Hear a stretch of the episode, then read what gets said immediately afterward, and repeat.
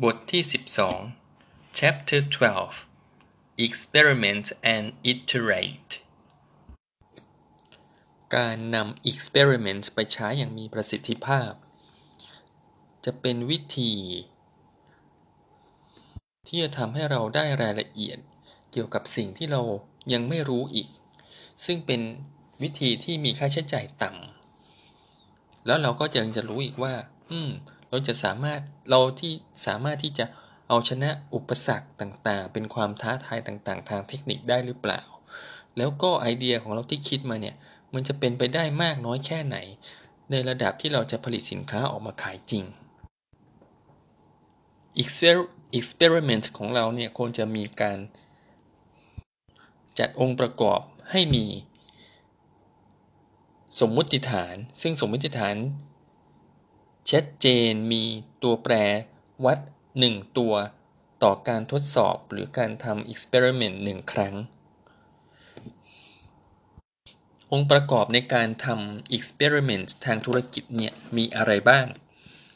ก็มีอยู่ 3 กลุ่มหลักๆ ก็คือ input ส่วนนำเข้า process ก็คือกระบวนการ แล้วก็ output ก็คือผลลัพธ์ input ก็มี hypothesis กับ variables hypothesis ก็คือสมมติฐาน เราจะต้องชัดเจนว่าเราต้องการที่จะศึกษาอะไร แล้วก็ variables ก็คือตัวแปร ระบุให้ชัดเจนว่าตัวแปรอิสระตัวแปรตามมีอะไรบ้าง control group คืออะไร ถัดมาก็เป็น process ก็คือ validity การทดสอบของเราเนี่ย จะต้องมีความสามารถที่จะให้ผลลัพธ์ที่นำไปใช้ได้ แล้วก็มีผลลัพธ์ที่ชัดเจน biases ต้องระวังไม่ให้เกิด bias ในการทำทดสอบ ให้มันน้อยที่สุดหรือว่าขจัดไปเลยได้ยิ่งดี output ก็มี measurability usability measurability ก็คือสามารถวัดได้ ให้ผลออกมาในเชิงปริมาณ ซึ่งเราสามารถที่จะวัดได้ usability ก็คือนำไปใช้ได้ สามารถนำผลลัพธ์จากการทำทดสอบนี้ไปใช้ได้ในทางธุรกิจ ยกตัวอย่างเช่น เราอยากจะรู้ว่าถ้า เปิดร้านช้าลงสักชั่วโมงหนึ่งมันจะกระทบกับยอดขายมากน้อยแค่ไหน เราก็เลยตั้งสมมติฐานว่า ไม่กระทบ ตัวแปรก็มีทั้งตัวแปรอิสระตัวแปรตามต่างๆ สิ่งที่ใช้วัดก็คือเมตริกที่ใช้วัดก็จะชัดเจนเป็น quantitative คือเชิงปริมาณนั่นก็คือยอดขายนั่นเอง หัวข้อถัดไปก็คือ gauging interest in a concept เออเราควรจะทำการศึกษาให้รู้ว่า ลูกค้าเนี่ยเขาจะซื้อไหม ถ้ามีสินค้าแบบเนี้ย กรณีที่เป็นลูกค้าที่เป็นธุรกิจองค์กรธุรกิจ กว่าจะซื้อได้โอ้โห มันต้องมีผู้เกี่ยวข้องต่างๆ ตั้งหลายคน เริ่มจาก เขาจะรู้สึกไหมว่าเออไอเดียนี้มันน่าสนใจนะ แล้วถัดมาก็คือ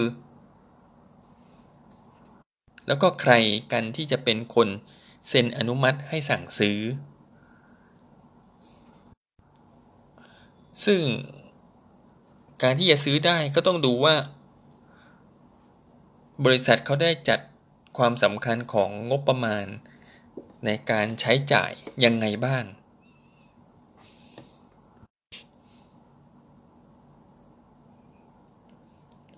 เรามี tools หรือเครื่องมือที่จะเอามาใช้ ในขั้นตอนนี้ก็คือ concept test แต่ก่อนที่จะไปถึง concept test บางทีเราอาจจะใช้โทรศัพท์ ช่วงแรก ๆ ก็ใช้โทรศัพท์ เพื่อให้มีข้อมูลเบื้องต้นก่อนก็ยังได้ ถัดจากนั้นก็เอา concept concept test ไปใช้เพื่อที่จะได้ประเมินว่าไอเดียใหม่ของเราเนี่ยสามารถที่จะเจาะตลาดเข้าไปได้ดีแค่ไหน ได้มากแค่ไหน ไม่ว่าเราจะจัดการทำ concept test ของเราในรูปแบบไหน สิ่งสำคัญก็คือเราจะต้องมี story ก็คือมีเรื่องราว มีเรื่องราวที่จะทำให้ลูกค้าของเราเนี่ย เข้าใจจริง ๆ ยกตัวอย่างเช่น เวลาเราไปทำสำรวจ ถามความเห็นลูกค้า เขาก็จะตอบมาแบบมีเหตุมีผล แต่คำตอบนั้นบางทีมันอาจจะไม่ได้เป็นสิ่งที่เขาไปใช้จริง ๆ ตอนที่เขาตัดสินใจซื้อจริง ๆ ยกตัวอย่างเช่น ถ้าถามว่า เออถ้าพูดถึงรถเนี่ยอะไรสำคัญที่สุดนาะสำหรับรถคันหนึ่งเอาเบรก ถ้างั้นรถที่มีเบรกที่ดีเนี่ยมาก ๆ แล้วคุณจะซื้อไหม ซื้อ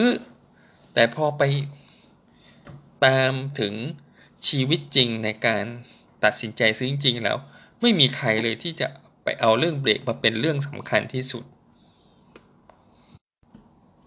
วิธีการอีกอันหนึ่งที่จะช่วยเราได้ก็คือ ใช้เครื่องมือทางด้านเว็บไซต์ แล้วก็จะมีลิงก์ให้คนคลิก แล้วก็ไปเชิญชวนคน อาจจะเป็นใบปลิวหรือจะเป็นอีเมลให้เข้ามาที่เว็บไซต์ แล้วก็ดูไอเดียของเรา แล้วก็คลิกต่อไปเรื่อยๆเรื่อยๆเรื่อยๆจนกระทั่งปุ่ม สุดท้ายที่เป็นคลายแม็กก็คือว่า เป็นปุ่ม buy now ซื้อเลย พอคลิกไปปุ๊บ ก็จะเจอคำขอบคุณจากบริษัทของเรา อันนี้จะทำให้รู้ว่า เออ ลูกค้าสนใจที่จะซื้อมากน้อยแค่ไหน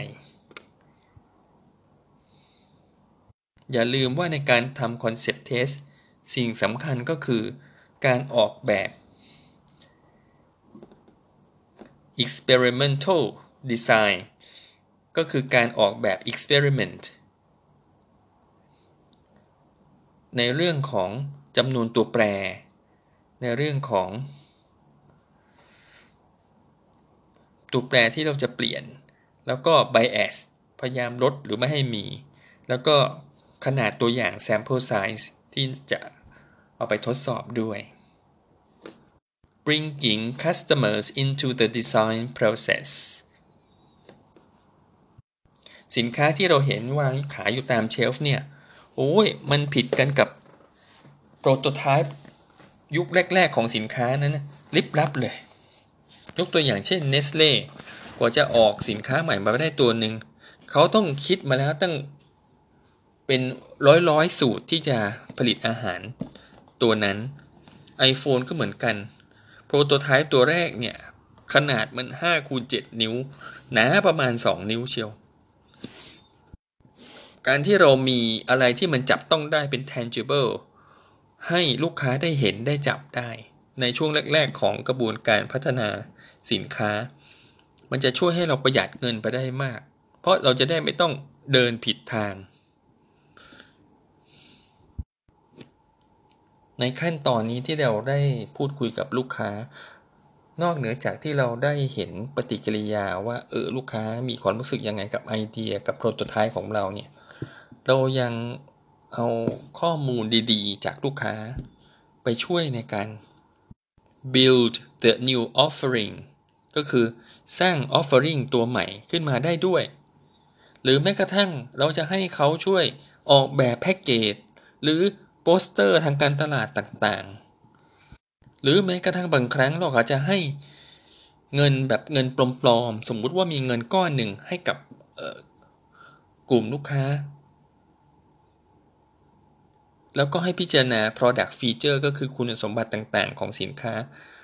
ว่า เออ คุณจะเลือกซื้ออันไหนนาะแต่ละ feature ก็จะมีราคาที่แตกต่างกันขึ้นอยู่กับต้นทุนที่ต้องไปสร้างให้เกิด feature นั้นๆ แล้วก็ความยากง่าย ในการสร้าง feature นั้นๆด้วย ซึ่งเงินเนี่ยก้อนนี้มีจำกัดเขาก็ต้องตัดสินใจ ข้อมูลตรงนี้เนี่ยก็จะช่วยเป็น ความรู้ที่ดีมากๆทำให้เรารู้ว่า คุณสมบัติต่างๆของสินค้าตัวนั้นเนี่ย เอ๊มันมีคุณค่ามากพอไหม ที่เราจะไปลงทุนทำซึ่งคุณค่าในแง่ในในที่นี้ก็คือในมุมมองของลูกค้าว่า อืมเขารู้สึกว่า เออ คุณสมบัติตัวนี้ คุณค่ามันมากพอที่เขาอยากเต็มใจที่จะ จ่ายตังค์เพิ่มมากแค่ไหน